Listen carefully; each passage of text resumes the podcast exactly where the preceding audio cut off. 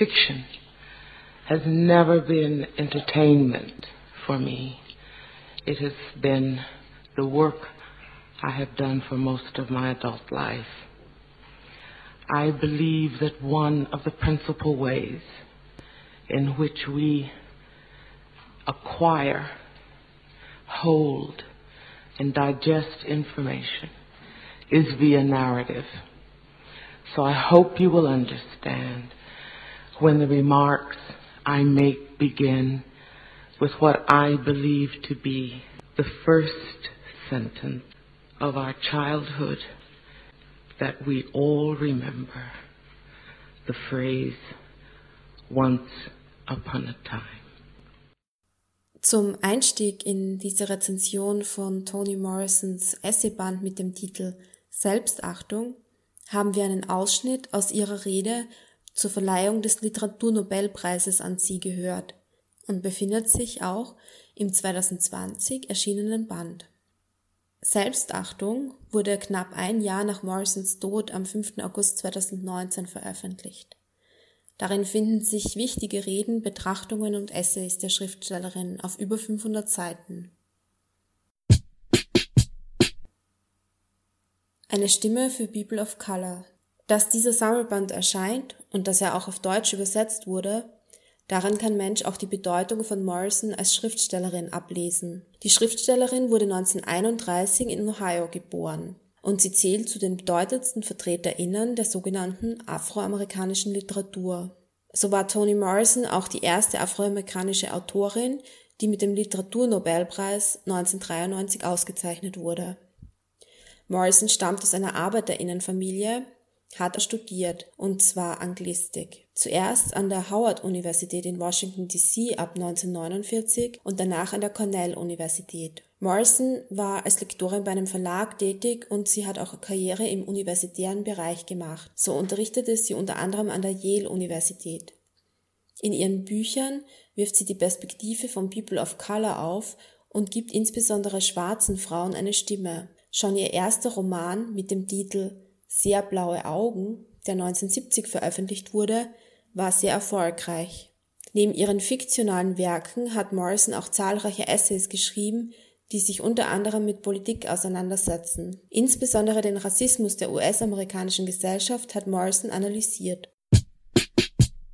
Ein Einblick in das Övre der Autorin. Der Sammelband Selbstachtung gilt als ihr Vermächtnis und gliedert sich in drei Teile mit den Titeln Die Heimat des Fremden, Schwarze Angelegenheiten und Die Sprache Gottes. Dabei wird das breite Spektrum ihrer Themen im Verlauf ihres Lebens abgebildet. So enthält der Sammelband auch Essays zu ihrer Auseinandersetzung mit dem Werk anderer SchriftstellerInnen wie Gertrude Stein oder William Faulkner anlassbezogene Reden wie zum Tod von James Baldwin oder zur Absolventenfeier am Sarah Lawrence College. In den am Schluss stehenden Quellenangaben des Buches finden sich hilfreiche Verweise zum jeweiligen Ursprungsdatum der Texte. Um einen kurzen Einblick in den Band zu geben, werde ich im Folgenden exemplarisch auf zwei Texte aus dem Abschnitt Schwarze Angelegenheiten näher eingehen.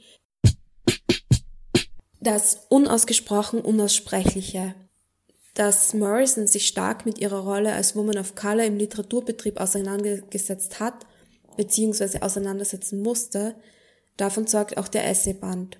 Im Text das unausgesprochen Unaussprechliche, die afroamerikanische Präsenz in der amerikanischen Literatur, der Teil einer im Jahr 1988 von ihr gehaltenen Lecture an der Universität Michigan war, und im Text Schwarze Angelegenheiten, setzte sich etwa mit der Rolle von afroamerikanischen Literatur auseinander und der Frage der Kanonisierung dergleichen. Diese war in den 1980er Jahren noch nicht sichtbar bzw. von der Literaturkritik nicht anerkannt. Treffend hält Morrison eingangs über Literaturkritik im Allgemeinen fest. Niemand glaubt mehr daran, dass Literatur und Literaturkritik je wieder sein werden, was sie 1965 waren ein Schutzgebiet für die Gedanken, Werke und analytischen Strategien weißer Männer. Das Zitat aus dem Text von Morrison finde ich auch deswegen so interessant, weil sie das in den 1980er Jahren gesagt hat, und zwar in Bezug auf die US-amerikanische Literatur, aber wir das beispielsweise auch heute in der gegenwärtigen Diskussion im deutschsprachigen Literaturbetrieb oder auch sicher noch immer in den USA oder in anderen Ländern übertragen können. Denn auch heute sind noch in den Redaktionen des Literaturfeuilletons und in wichtigen Institutionen vorwiegend weiße Männer tätig und Bücher von People of Color oder von queeren Personen werden nach wie vor an den Rand gedrängt, beziehungsweise nur in einer sogenannten Sonderrolle wahrgenommen. Und hier sieht Mensch einfach die Aktualität von Morrisons Auseinandersetzungen. Das zeigt sich auch, wenn Mensch den Artikel weiterliest und sie dann darauf eingeht, was der literarische Kanon ist und dass der literarische Kanon immer so dargestellt wird, als wäre er nicht von People of Color beeinflusst. Und Morrison nimmt diese fälschliche Annahme auseinander und hier folgt wieder ein Zitat aus dem Buch.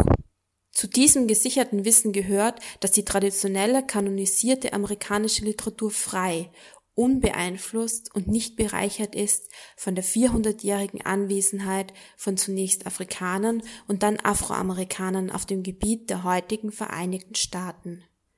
Diese Lesart nimmt an, dass die schwarze Präsenz, die im politischen Leben, in der Verfassung und in der ganzen Kulturgeschichte ihre Spuren hinterlassen hat, keinerlei erwähnenswerte Rolle bei der Formierung und Entwicklung der Literatur dieser Gesellschaft gespielt hat. Und Morrison nimmt diese Annahme von Literaturkritikern eben auseinander und zerlegt sie und weist auch anhand von literaturgeschichtlichen Beispielen nach, wie stark der Einfluss ähm, auf die Literatur war. Abschließend sagt sie, eine Beschäftigung mit dieser schwarzen Präsenz ist unumgänglich für jedes Verständnis unserer Literatur und sollte keine Randerscheinung des Literatur- und Wissenschaftsbetriebes sein.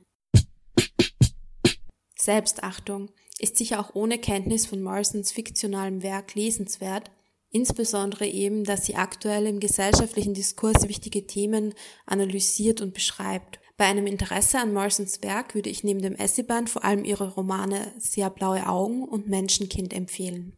Abschließen möchte ich mit einem Zitat aus der Einleitung des Essaybandes. Morrison beschreibt dort treffend das Zusammenspiel zwischen Kunst und Leben. Wie öde, wie unerträglich, wie unlebbar wird das Leben, wenn ihm die Dimension der Kunst entzogen wird. So dringlich es ist, das Leben und das Werk von Autoren zu schützen, die in Gefahr sind, so wenig dürfen wir vergessen, dass ihr Verschwinden, das Ersticken ihrer Stimme, die gnadenlose Amputation ihres Werkes auch eine Gefährdung unserer selbst darstellt.